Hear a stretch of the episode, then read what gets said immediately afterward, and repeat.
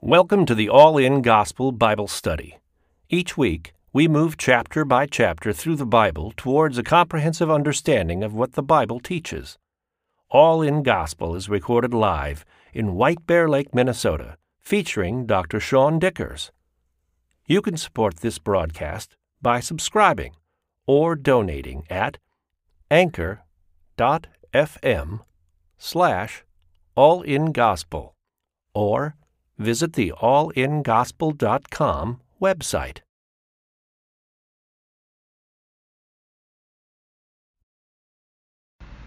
What did you tell me?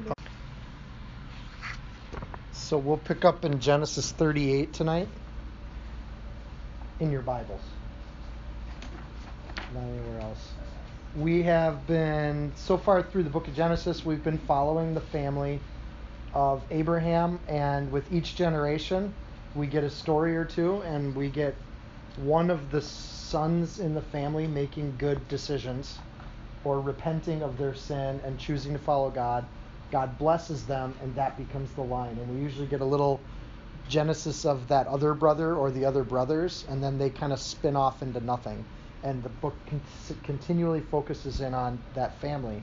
Well, with the family of Jacob, we've got 11 kids, and the first three are not going to be following after God. A lot like Esau, they're going to follow after the world. And we have already seen some vignettes with uh, Dinah, Jacob's daughter, Simeon and Levi go and murder a whole town, and they're unrepentant about it. Then you got Reuben, who's having illicit affairs with his uh, stepmom, and he's unrepentant about it. And then we get in Genesis 37 a kickoff story for Joseph where he gets kicked out of the family and he's scurried off to be a slave somewhere. And then in Genesis 38, it focuses in on the fourth son, which is Judah. And Judah's going to be the line from which the Messiah comes from. And in reading this chapter, did anybody read ahead? You did? You wonder why. Why this guy? And what does it look like? And I think by the end of tonight, I was going to try to fit in more chapters, but I think I'm just going to do a shorter one tonight because in 39 we start back up with Joseph and we really follow Joseph more thoroughly. God's got a plan to save this family. But this family's, with each generation, getting more and more embroiled with the Canaanites. And the Canaanites bring with them idol worship, pretty despicable practices, especially around sexual relationships. And they have moved to the point where Dinah gets raped, and the brothers are still good friends with some of these people, and they're still interacting with them. And God's going to take the whole family, pull it out of Canaan, and bring it down to Egypt for a while, and let those traditions in the family get distinctly uh, molded in that time in Egypt, where they become Jewish people. Um, but this story is part of why that's going to happen. And honestly, reading ahead, you're thinking, what you could possibly get out of this? So I'll forewarn you on this. With each of these main characters, I've been surprised this time through the Bible that I'm taking a fresh read and I'm not accepting my Sunday school image of these characters. And in each case, when you read carefully what's here, I think there's an adult version of Genesis that's not the cartoon, fuzzy, veggie tail, flannel board version of Genesis, where these these rich, complex characters that follow God or they don't follow God, and the narrative is there. I think the same is true here, only. Well, we'll dig into it. Verse one. Uh, it came to pass at that time that Judah, the fourth son, departed from his brothers and visited a certain Adullamite, whose name was Hirah, which means noble. And Judah saw there was a daughter of a certain Canaanite woman whose name was Shua, which means wealth. And he married her and went into her. Um, notice real quick, and, and this is Judah. We're going to start out. Judah's not on the right track. He didn't consult with Jacob. He didn't get the blessing and he's marrying a Canaanite woman. And so far in Genesis, every time that's happened, it's a bad recipe. Like God doesn't honor that decision making process.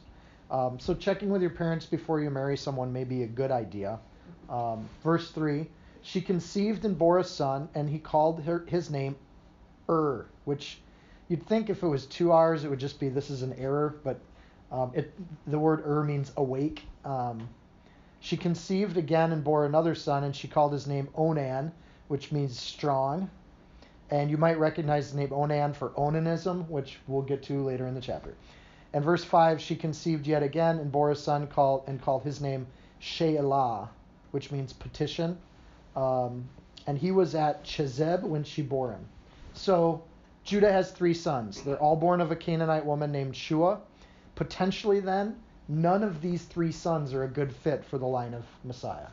So God's got some options. He can go to the next kid in the line, but he's running out of kids uh, um, from Leah, um, which would be the first wife of Jacob. And God's uh, looking at this situation, and this isn't there. The very last line, he was at Chezib when she bore him. It sounds like a location, and it is a location, but in the Hebrew, it's really interesting. That phrase, he was at Chezib when she bore him, was only three Hebrew words, and we add a ton of words in there that make Chezib sound uh, like a town, but it's not necessarily a town, though most people interpret it that way. Literally translate it means Shelah, false at birth. So something with Shelah is just wrong. There's something false about Shelah, Um, and or there's great irony in that the town that she bore him in was named False. So you would name a town False, um, which is an odd thing to name a town. So it could be that's just an interpretation thing, and it could just be a very ironic place to be born. Verse 6 Then Judah took a wife for Ur, his firstborn, and, and her name was Tamar. Um, the word Tamar is an interesting name. In the Hebrew, it means palm tree or upright. She was an upright person.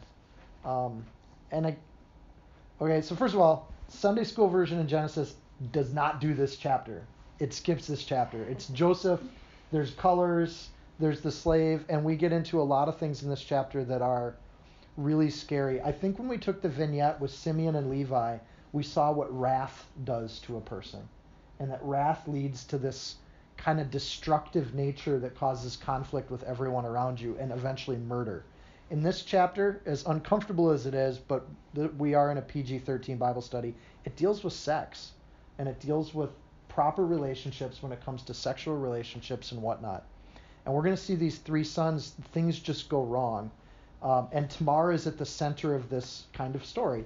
And her name being upright really defies or sets a clue for us that maybe she's not the horrible person in the chapter that at first glance she right, seems to be because she print she's going to pretend to be a harlot. And I got to tell you, half the commentators I read were like, she's a horrible person. And I don't know if that's what this chapter is all about, but it doesn't tell us if Tamar's a Canaanite or not. So we have clues. And again, I read commentaries and it kind of amazed me because again, they're people I respect, and they just say she was a Canaanite woman but it does not say she was a Canaanite woman. And there's lots of theories about this. Some people believe she might have been an Adullamite woman um, because that was mentioned, but it doesn't say that Tamar was of that that group specifically. And I want to take the Bible for what it says, not what we think it says. Um, so far in Genesis, here's some clues that I was thinking about when it comes to Tamar. Anyone outside the family line of the Hebrews or the Jewish people it specifically says so and so married so and so the Hittite or so and so the Midianite. We've really not seen an occasion where somebody goes outside the family. Even in this paragraph, it says he went up to hang out with his buddy, the uh, a certain Adullamite. Doesn't even give the name. It just says a certain Adullamite, uh, oh, whose name was Hira but even the best friends, when they're not Jewish people, when they're not part of this group or this family, it tells us they're not part of the group. It cues us in that they're hanging out with people in the world. It doesn't do that with Tamar. Verse one even notes uh, the Adullamite thing. It also fits. It also fits with how this thing's all going to turn out. So there were prior issues with Esau, Simeon, etc., with all these other folks, but there doesn't seem to be an issue with Tamar. She actually is in the line of Jesus. She's the first woman mentioned in Matthew and Luke. And then the last clue, and this is what blew me away with the commentaries Tamar is actually translatable in the Hebrew. It's not a Hittite word, it's a Hebrew word. So she was named by parents that were either making great fun of the Hebrew, like stealing a good name from another culture, or she was actually a Hebrew, Hebrew woman that, that is living with another group of people or whatnot. So, and it's not necessarily a ru- rule. We're going to see non Hebrew women brought into the lineage of Jesus, but the husband in that case would be a Jewish person. In this case, Judah is, well, that's where the word Jew comes from. It comes from Judah. So anyone of the line of Judah is a Jew. Um, and that's where the word eventually gets translated to be all Israelites and all Hebrews, but that's where that word comes from. Okay, verse 7. But Ur, I keep wanting to say error. But Er, Ur, Judah's firstborn, was wicked in the sight of the Lord, and the Lord killed him. Period. Amazing sentence, right? So far in the book of Genesis, we've seen two sons kill an entire city of people after they made them cut themselves. We have seen rape. We have seen all sorts of horrible things going on. And all we get here is Ur was wicked, the Lord killed him. What do you have to do to get zapped by the Lord like that? Like he had to be an absolute scumbag because we've seen pride in the book of Genesis, we've seen greed in the book of Genesis, we've seen everything so far. And it leaves it up to the imagination. However, the Bible doesn't give us what he did or what it was, it's just that he's gone, he's out of the picture, verse 8. And Judah said to Onan, Go to your brother's wife and marry her, raise her up an heir to, to your brother. But Onan knew that the heir would not be his, and it came to pass when he went into his brother's wife that he emitted on the ground, lest he should give an heir to his brother. And the thing which he did displeased the Lord, therefore he killed him also. So apparently that's not a good thing to do. Um, and this has caused, for generations in the church, onanism is the act of having sex, but then letting things happen outside of the female. Okay, I know this is kind of R rated. I'm trying to say this artfully. To emit on the ground is probably the classiest way you can put that. Um, and that's been then translated to say that this is where the Bible says masturbation is wrong. But the point of the passage isn't that he was, first of all, it's not masturbation because there's a woman there, right? There's two people, so therefore it's not self satisfaction. Second, um, Onan's sin here is that he's being selfish and not giving his brother an heir. That's the problem with what he's doing. He's not doing what he's been asked to do by his father. Um, so apparently, not obeying your dad is worse than a lot of other things, right, kids? So, um, but the spirit of what he's doing here is that there's a custom that is really hard for us to understand. Um, Judah's being religious about the firstborn status. He's really getting caught up on the firstborn is important. And even if heir dies, it's important that there's an heir for heir. uh, I didn't even have that in my notes. Um, so that Tamar is taken care of. This is how women were taken care of. In this society, when she married heir, she married into that family. So when heir dies, the son or the heirs of heir would be the ones that would take care of the mom. So with no heirs for heir, there's no one to take care of Tamar. So that's the request of, of where we see that. And I'll get into that in Leviticus and Deuteronomy a little later on. I think there's a better place to talk about it.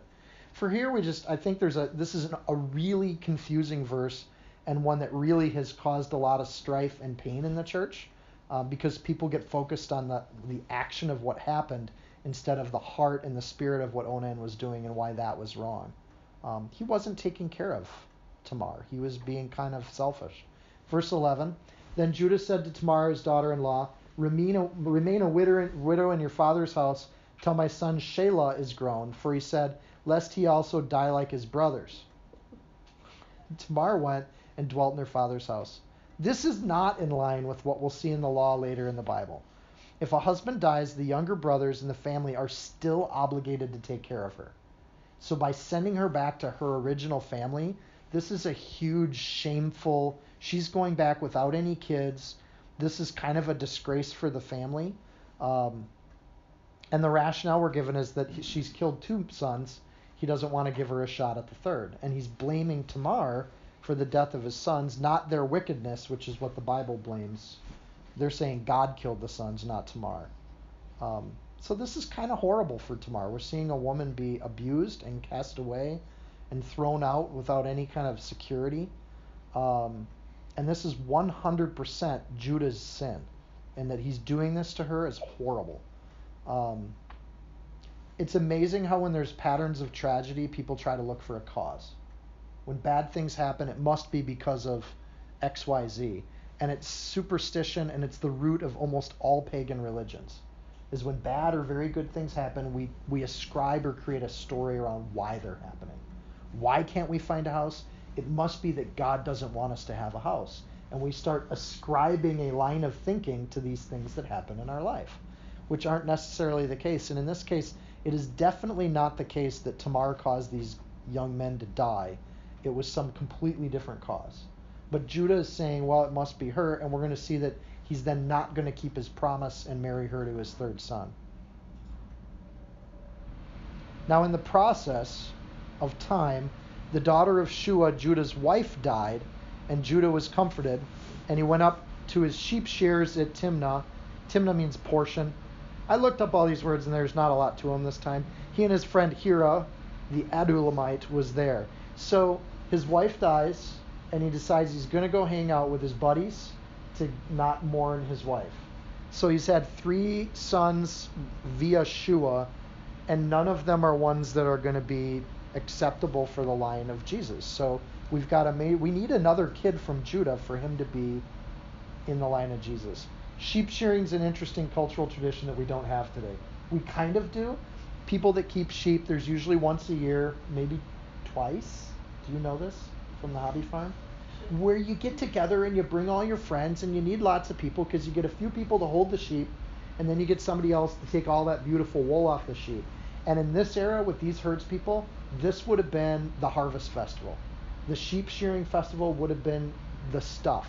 There's money to be made. The merchants show up to buy the wool. There's gold. The merchants have other things to sell them and barter. So they're getting probably lots of beverages they can drink and food to eat and you know, scarves and things like that. So the sheep shearing festival would have been a really big deal. So it's kind of like us going to a carnival or a festival or a holiday or a farmer's market or something like that, where you're feeling bad about things and you're just going to leave the house and go up and do this. Um, so it's a celebration. And in, and it was told to Tamar saying, Look, your father in law is going up to Timnah to shear his sheep again, you read over that and you don't think of the celebration. It just sounds like a weird, okay, so he's going to shear sheep. So I think it's interesting that somebody told Tamar this. She was waiting for this moment. And I think she's got a plan here because she has been wronged by this family. Um, they should be taking care of her. So she took her widow's garments and covered her, took off her widow's garments and covered herself with a veil and wrapped herself and sat in an open place which is on the way to Timnah and she saw that Shelah was grown, and he was and she was not given to him as a wife. So Judah's not keeping his promise, and he's not going to give her over to his third son. Um, probably out of fear, and we've already talked about that not being a good decision making place. So Judah's not keeping his promise is sin number one. He's going to have a sin number two that that keeps getting worse for him. So this is where the commentators pick on Tamar she's dressing up like a prostitute and she's going to snare Judah with her wiles, and this is a horrible thing. However, I found one commentator that was looking at this, and and I'm not trying to defend it. It it could be the case this is just sinful on Tamar's part, but here's another perspective. One perspective is yes, it's wrong to do, be a prostitute and lure men into your bed, and I wouldn't argue with that argument at all. But technically, even they're not under the law right now, so there's no law. They're not under it. They're not held accountable to it. But when the law gets written, she actually doesn't sin here. She's actually within the law. And I'll, if you look at this really carefully, first of all, Leviticus 18, 15, and 16 says you can't sleep with your daughter-in-law and you can't sleep with your sister-in-law. So Judah and Shelah should not be sleeping with Tamar. In the case of death, however, that law gets put to the side. And that's exactly what's happened right here because her husband is dead. They actually have a responsibility to take her in as a wife and actually have kids with her. And then those kids are there to take care of her when she gets old. The veil um, protects her identity. So in Leviticus 18, it says, and a lot of Leviticus 18 pieces says, you should not uncover or look at these various relationships in um, without their coverings on. So you shouldn't look at you should not look at your father when he's naked. You should not look at your mother when and there's this list in Leviticus 18. of all the various ways and people you should not be looking at when they're naked because it scars you for life. By wearing a veil, she's never really fully uncovered. So Judah never really looks at his daughter in law uncovered. And that, so technically, and again, I'm speaking like a Pharisee right now, like technically we're on the right path. But here's another one. In Deuteronomy 25:5, and I'll read you this verse If brethren dwell together, and one of them die and have no child, the wife of the dead shall not marry without unto a stranger. She shouldn't leave the family. Her husband's brother shall go into her and take her to him to wife and perform the duty of a husband's brother unto her. So it was right when they first put Onan on the job, but then Onan didn't fill up to it. And now that she's not being given over to Shelah, there's a breach of the law right now. Judah's family would be at the law. And the best part about it is when this doesn't happen, we'll get here when we get to Deuteronomy 2. The rule says that the woman can go to the gate where the judges, where all the people are, and she should complain. And if that man still refuses to take her in as a wife, she can unlace his shoe, take it off, and spit at him and throw the shoe at him in front of the whole city. And forevermore, his name changes to one who has had his shoe thrown at him. And that's his new name. You're a disgrace to the city because you're not taking care of the women in your life. And you're abandoning women to whatever turmoil they're going to have being outside of a family and outside of a home. So, compared to all other ancient civilizations in every other part of the entire world, this is an amazingly graceful law to take care of the people in your society. You don't leave people uncared for, right? And the rule with the shoe and the spitting is just icing on the cake for me. this is to protect the women in the family. That do, not doing this is a curse to Judah's family. And retirement in this culture is 100% having kids that can take care of you when you're too old to take care of yourself. There was no social security from the government. There was no 401k uh, plans. There was no senior living centers. None of that stuff that we've put in place in our society existed then. You either had kids to take care of you when you got old, or you had to go hang out outside the city gates and try to scrape food up wherever you could get it. And you became homeless. So whoever owns the kid is a big deal. And when Onan says, well, he knows he won't own the kid, and therefore he doesn't want to have a kid with her, I think that's incredibly selfish because it wouldn't have been his kid to worry about, right? And and he's basically denying her some sort of security in life. So the sat in an open place. Do you see that verse right there? Uh, literally translated in the Hebrew, ayin pechthaf. I can't even say it. It's got the little noises. It actually means to the sit in an open place. Actually means eye opener. She sits in a place. She's going to open Judah's eyes and make him aware of what he's doing. So Judah's sin is going to entrap him. And the reason she's able to entrap him is because his sin, his sexual deviancy, is predictable. She knew where to sit on the road. She knew when to sit there so some other guy didn't come up and think she was a prostitute, right? She sat there and waited for Judah because she knew he would do it. How did she know that if there wasn't a history of sin? So the history of sin gets known by your family. She knows this is going to work. So Judah and Shelah are not keeping their vows. Judah has no legitimate Hebrew kids. Shelah's false from the start. Even his name says he's false. Or the place where he's born says he's false. And Tamar's devising a way to take this false family and make them right. And she's going to do it. So that's an entirely different read on Tamar is she's not just some prostitute here. That's not what's going on. She's holding these people to a rule and a law of righteousness. When Judah saw her, he thought she was a harlot because she had covered her face. Then he turned to her by the way and he said, Please, let me come into you. He doesn't have any game here. This is just, there's no respect. There's no, I mean, he's not trying to woo her. He's like, I'd like to come into you. For he did not know that she was his daughter in law because she's got her face. So, like Reuben, Judah is tempted by lust, and this is sin number two. Matthew Henry computes that Judah's age here um, is not that old. In fact, and I don't know how he figures this out, um, he's feeling like Shelah would have been extremely young, and these other that they were marrying at 12, 13 years old. So we're looking at Judah maybe in his 20s at this point, not that old, and um, so he's a young man when this is going on, and he's got young sons that he had had six, seven years ago. And as he's marrying them off, um, you know, at puberty would have been 12 years, and so if he's 24, that's generationally. And I don't know where Matthew Henry gets that, but he's a really good commentator. And if you've never read Matthew Henry, he kind of blows your mind all the time. Um, and I didn't, he didn't quite lay out his math on that. But his argument, his point was, Judah's a very young man, and the lust thing is a problem for him. So it's a sin that's going to snag him. Who does it hurt when you do this kind of stuff? It's going to hurt, as we've already seen in Judah, or in Genesis, when people marry multiple wives, we get insecurity, we get competition, we get children that are jealous and competitive with each other and insecure, and we get anger. So there's been a lot of bad issues in this family with this kind of stuff. Further symbolically, notice what Tamar is going to take from Judah as a pledge from payment. So, one way to read this is when you're off having illicit sex, you lose some things. It's not just the joy of having sex. You're going to lose some key things, and take notice of what Judah's going to lose. So she said, What will you give me that you might come into me?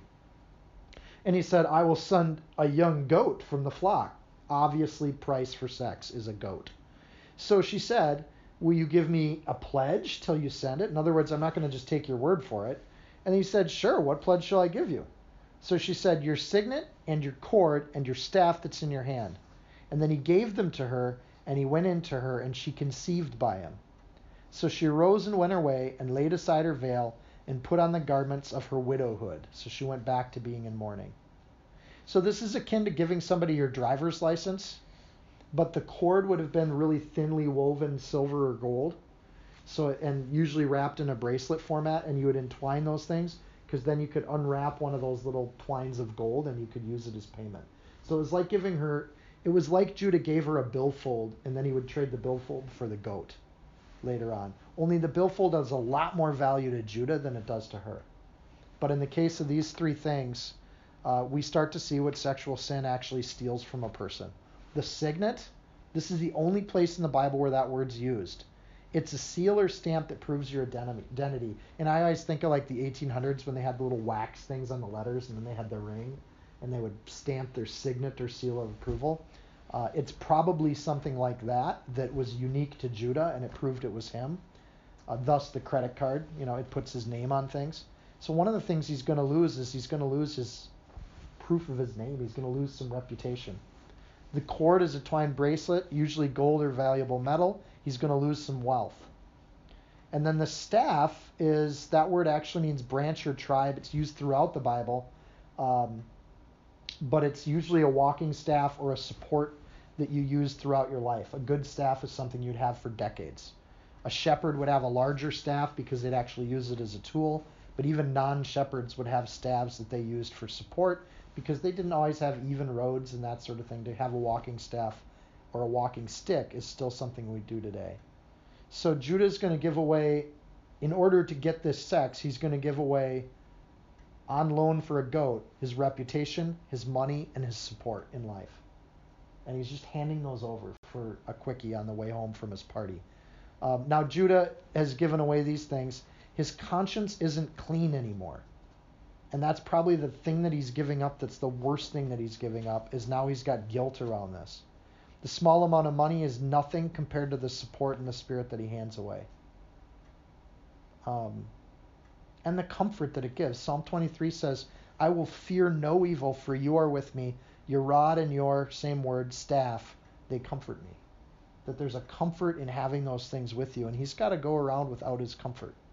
That rod and the the signet that he had would have represented rulership. Um, and I think this is an interesting kind of thought that his right to rule, that signet that he has, his right to be head of a family, um, is something that we too give up. If there's sexual sin in our lives, we can't really call Christ our king anymore because he's not ruling our life. There's a clear law. You're supposed to not do certain things. And when you run off and do them, you can't really claim that Christ is your king anymore because he's not your king. You're a traitor at best, right? And then the staff that support um, is what we need to do ministry in God's kingdom. And if we give away our support in the spirit, we're not able to do the ministry we're called to do, which is way more fun than having sex with some harlot on the side of the road. So she went away, which means she goes into hiding. She goes and hides herself away. Verse 20 And Judah sent the young goat by the hand of his friend Adullamite, the Adullamite, to receive his pledge from the woman's hand. But he didn't find her. Uh oh, she's run off with his credit cards. And now he's like, wait a sec, what do you mean you couldn't find her? Then he asked the man of that place, saying, Where's the harlot who is openly by the roadside? Which means she wasn't the kind of harlot. The word there is kadasha, which usually means a temple prostitute, which is why the, the who was openly by the roadside has to get added to the sentence, because most kadasha would be at the temple. You'd, if you want to have prostitutional sex, you'd go to the temple to do it. The temples were giant whorehouses, unless you went to Moloch, and then they were giant abortion centers. So they served a purpose in the society to do sin. And the kind of harlot he's mentioning is someone who is a professional harlot that would be in these temples. So he has to say, who is openly by the roadside, which means she's like a lower end harlot. And they said, There was no harlot in this place. So he returned to Judah and said, I can't find her. Also, the men of this place said there was no harlot in this place. So he's given away his support, his signet ring, and his and his gold cord, so a little bit of money that goes with it. Then Judah said, Let her take them for herself, lest we be shamed. For I sent this young woman a goat, and you have not found her. So Judah's kind of a, this is just shameful. Instead of going and owning up to this himself, he, he has his friend go try to deliver the goat, which keeps him above reproach, right? Oftentimes, people with excess money will do those kinds of things so they don't get their hands dirty. And he doesn't even want to deal with her again. He wants his friend to go deal with her again. Judah's not a nice guy in this part. He's one of those kind of scumbags. Notice his primary thinking then is to avoid shame. So if it's not a big deal to go running around and have sex, why does he feel shame about it? And I think that's because God gives us a conscience. And we're supposed to do things one way and we don't. This is the problem with private sins and why they're so sinister sinister is we think that private sins can stay private, but they don't. um, like Hagar said in Genesis 16, remember she's by the well and she says, Then she called him the name of the Lord who spoke to her, and she called him, You are the God who sees. God sees everything. And this stuff that Judah's doing is getting recorded in a book for us to read thousands of years later. There's no secret sin.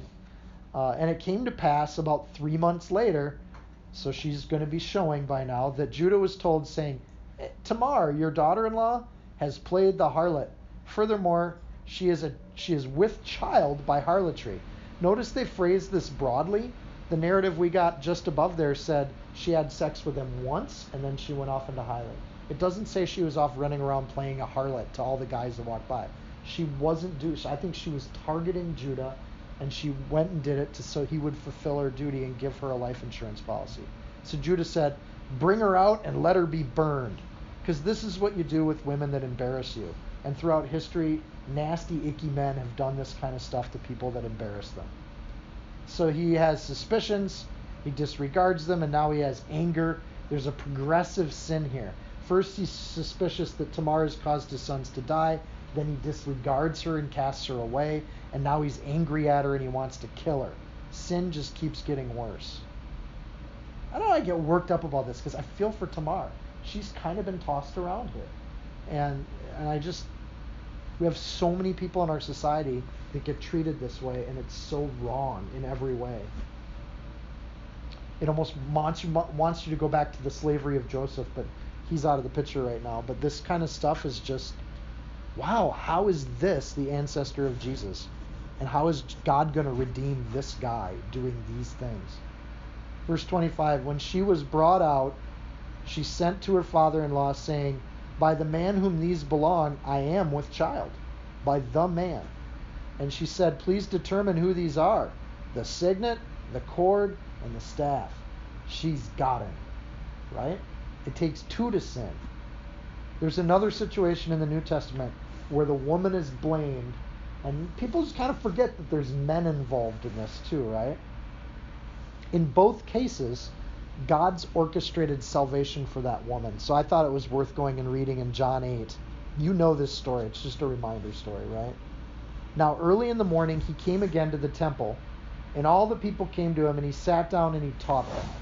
And the scribes and the Pharisees brought to him a woman caught in idolatry. And when they had set her in their midst, they said to him, Teacher, this woman was caught in adultery, in the very act. Now, if you're in the very act, there's two that would have gotten caught. But somehow the man's not in the picture.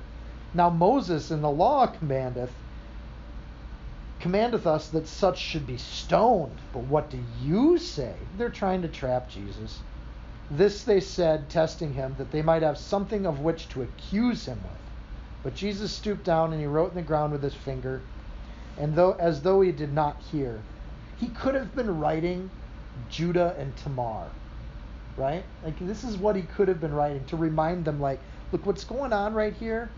Judah's the one in the wrong, not Tamar. And the Jews would have been taught that from a very early age because they would have been reading Genesis. There's tons of theories on what he was writing in the dirt, and I love all of them, right? So when they continued asking him, he raised himself up and he said to them, He who is without sin among you, let him throw a stone at her first. That's bold because he's assuming they're all going to be honest. And again he stooped down and he wrote on the ground. Then those who heard it, being convic- convicted by their conscience, went out one by one, beginning with the oldest even to the last. And Jesus was left alone, and the woman standing in the midst. When Jesus raised himself up and saw no one but the woman, he said to her, Woman, where are those that accuse you? Has no one condemned you? And she said, No one, Lord. And Jesus said to her, Neither do I condemn you. Go and sin no more. Then Jesus spoke to them again, saying, I am the light of the world. He who follows me shall not walk in darkness, but have the light of life. In that picture, Judah is so in the wrong, and Tamar is so in the right. And in the same way that God forgives this woman and says, Don't sin anymore, keep going. I think that's what God wants to do with all these people. These sins aren't beyond God's forgiveness. These are things that God can love, and what God loves is a repentant heart. How can He love Judah? The next few verses are going to show us what Judah does when his sin is put in front of him. And praise God, those Pharisees, caught in their own conviction again, if they're being convicted by their conscience, it means that they've committed sins in their heart, in their head, or they've been going to this prostitute that they're trying to get stoned. And they want to get rid of what makes them guilty, right? And their conscience is what stops them. And Jesus is what saves her. So Judah, verse 26, acknowledged them. And he said, She has been more righteous than I, because I did not give her to Shelah my son. And he never knew her again. How's Judah going to be in the line of Jesus? Because he repents. It's not that he's perfect. He's so sinful, it's crazy in this chapter. But at the end of the day, he actually repents. He turns it around. Matthew 1 uh, and the book of, in Luke 3 too both have genealogies of Jesus. In Matthew 1, I'm just going to read you the first few lines. The book of the genealogy of Jesus, translated the book of the Genesis of Jesus Christ, the son of David, the son of Abraham. Abraham begot Isaac, Isaac begot Jacob, and Jacob begot Judah and his brothers. Judah begot Perez and Zerah by Tamar. Tamar actually gets mentioned in the line of Jesus in a Hebrew genealogy, which would have been really risque at that point because it generally goes father to son. But she's mentioned here because she's essential. She's the one that saves the line of Judah. What's different about him from Reuben, who laid with his stepmom? Reuben again has been cast aside by God. He's just one of the brothers now. Reuben never repents of his sins. He just acts like it's okay. Judah does repent. He acknowledges, really, 26 is an important verse. One, he acknowledges his sin, and he says, Yes, he's admitting those items are mine. So Judah acknowledged them. He says, Yeah, those are mine, which means I was there with you. I was sinning too. So if I'm going to burn her, I should burn myself. So then in the second part, she's more righteous than I. He retracts, he retracts or takes away his earlier judgment, and he calls her righteous. He actually does a 180. He turns from his sin completely, even though it makes him look like he's a flip flopper. He acknowledges sin a second time because I did not give her to my son Shelah. So he acknowledges the items that are proof of the, the infidelity, and then he acknowledges the sin of not taking care of her by giving her to his third son. So the two sins that he commits, he admits to both. And then part four, and he never knew her again. He stopped sinning. He doesn't do it. At least he doesn't do it with her. Um, but I like to think he just stopped. He's convicted and he stops. We've given credit, and I think especially in the U.S. church, we give sin way more credit than it should have. Under the Holy Spirit, we have the power to not sin anymore. And if we're convicted of sin, we should stop doing it. The good news is, in case you think you want to continue to have sin so you can continue to repent, the good news is sin is so woven into our character that you could spend a lifetime getting rid of different sins, and every few years you're going to get convicted of a new one, going, yeah, I should maybe get that out of my life too. And yeah, I should maybe get that out of my life. So there's always this growing closer to God. We don't have to go back to old sins again and again and again, like a dog returns to its vomit, right? Is how the New Testament phrases it. We don't have to do that because we have the Holy Spirit to help us stop sinning. And it's really convenient for the entire church to say, yeah, but we all just struggle with sin. We're all just sinners and we just all keep sinning. Because if we all agree to that, it justifies more sin. But Paul has a response to that when one of the churches starts doing it. And I'm sorry I didn't look this one up. But Paul says, you don't sin so that grace can abound. Like, we don't need to have that contract. You stop sinning because you love the Lord. Heavens know we shouldn't be doing that. And here we see Judas sees his sin, he repents of his sin, and I love that last part. And he never knew her again. He didn't keep sinning with Tamar. He stops doing it. He may still have lots of other sins he works on his life, but on this point alone that he repents, he becomes worthy of the line of Messiah. God throws that sin so far away, it essentially purifies Judah. And the Bible says he takes our sin and he throws it as far as the east is from the west. When we sin and we ask for forgiveness for sin, it's gone. There's so many people, what breaks my heart, and some of you that have gone to Bethel, there's so many kids there that wrestle with sin like it owns them. And they haven't embraced the fact that God has released them from that. They actually have freedom from sin. They're not in prison to it. They can stop. But they've got every excuse and reason why they keep doing it. And they keep going back to it. And it never ends. It's this cycle that'll keep them guilty for their whole life so they'll be ineffective. But when we repent, God forgives completely and totally. When we ask for God's help to stop sin, God helps us stop sinning because He wants that. That's in line with God's will. The trick is wanting to, and that's where Reuben, Simeon, and Levi didn't repent. Esau didn't repent. Ishmael didn't repent. And they just one by one are not part of God's plan anymore because they won't turn away from their sin. Verse 27 Now it came to pass at the time for giving birth that, behold, twins were in her womb. She gets double blessings. And so it was when she was giving birth that the one put out his hand, and the midwife took a scarlet thread and bound it onto his hand, saying, This one came out first. It's like somebody, when the teacher asks a question and the kids raise their hand, it's like the kid going, I want to get out first, and stretches his hand out, waves at the midwife, and then the hand gets sucked back in. Again, this is still that human made idea that it means something who comes out first. Then it happened as he drew back his hand that his brother came out unexpectedly, and she said, How did you break through? This breach be upon you. Therefore, his name was called Perez. Afterward, Perez means breach. Afterward, his brother came out who had the scarlet thread on his hand, and his name was Zerah.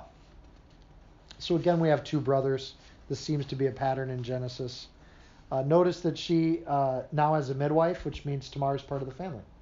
So Judah actually started taking care of her because she had a midwife. She wasn't off in the wilderness having kids or back in, in other places.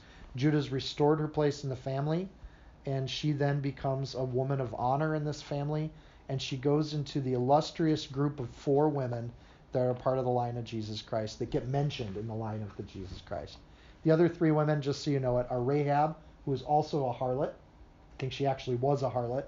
Then Ruth, who was a Moabitess, and Bathsheba, who was a Hittite. So we have three women that are going to be honored, elevated, respected, and named by Matthew in the genealogy for the reasons of the stories that they're all a part of. The women themselves have a dignity and grace that saves that generation of the line. And in this case, it's not Judah that does it.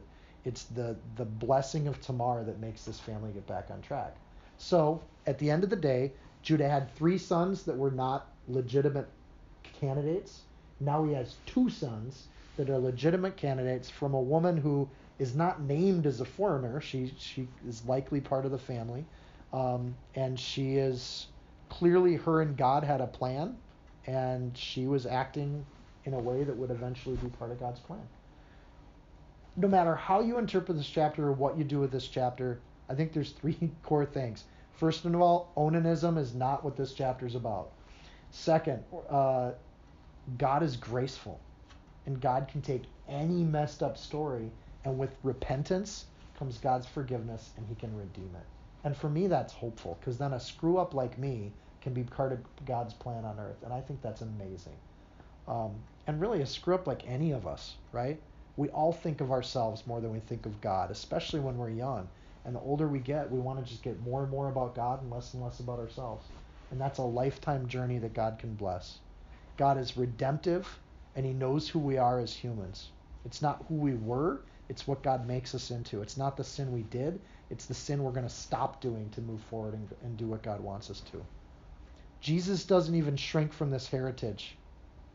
And I think that's pretty cool. In John 8 41, he's in it with the Pharisees again and he says, You do the deeds of your father. Because they said, We're of Abraham. And he said, You're not of Abraham. Abraham had faith, and you don't. And then there's this. He's really, I mean, honestly, he did not have good relationships with the Pharisees. You do the deeds of the Father. And then they said to him, We're not born of fornication. We have one Father, even God. And Jesus said to them, If God were your Father, you would love me, for I proceeded and came forth from God. Neither I came of myself, but he sent me. It's odd that the Pharisees say, We were not born of fornication. Yes, you were. It's like they didn't even read their own book, right? So it's absolutely from Judah's side, this is fornication. From Tamar, she knows she's in the law, but what's in Judah's heart is he's off having sex with a with a harlot. What's in Tamar's heart is she's living under the law of God and trying to make him keep his promise that she made when she married his first son. Um, but yeah, they were born of fornication. The whole Hebrew people were born of fornication. All Jewish people have this story in verse 38. In other words, there is no one that is born outside of sin. We're all born in this tradition of sin. And it's part of who we are as a human race. Even the Pharisees that thought they were holier than thou, Jesus' issue with them is that they weren't repentant of that. They wouldn't acknowledge their own sin. And it's why he had problems with them and called them nasty names. But God's grace is amazing.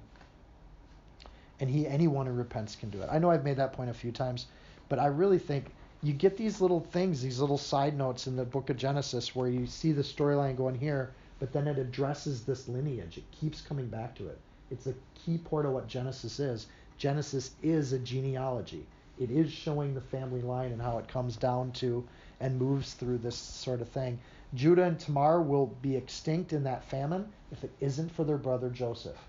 So Joseph becomes an essential part of the story, not because he's in the line of Jesus, but because he's going to save the people that are going to be in the line of Jesus. Um, so Judah's going to do that. That said, let's say a word of prayer. Dear Lord and King, this is a tough chapter. Uh, Lord, I just pray that uh, that as we read through it, that it can speak to our hearts in the same way that it spoke to mine, Lord. We know that you have a work to do we know that this isn't a story for Sunday school kids, Lord. We get that, and we're not critiquing Sunday schools across the country. Um, but Lord, it is a story for adults, and we do need to keep our eyes on you. And Judah's issue is he had his eyes on everything but you.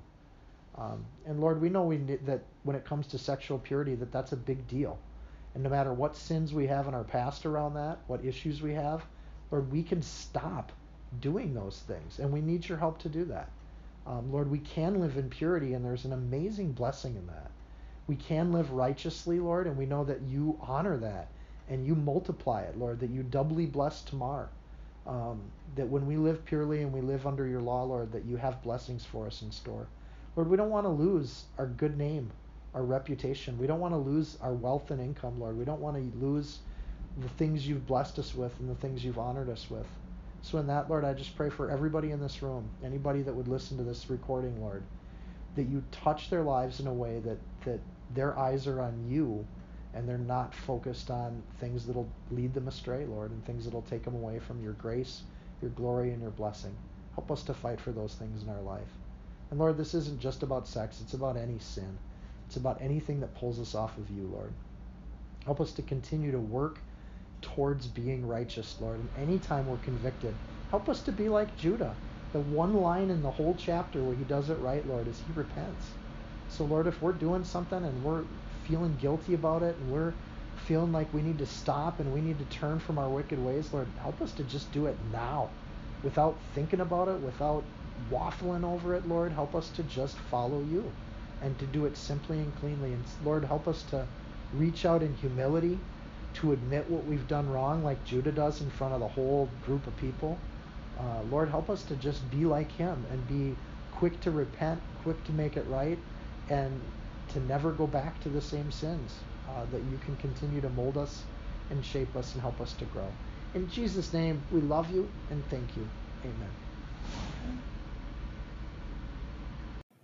If you found this teaching helpful, insightful, you can support this podcast by sharing it with a friend. Screenshot it, tag it, post it on your social media.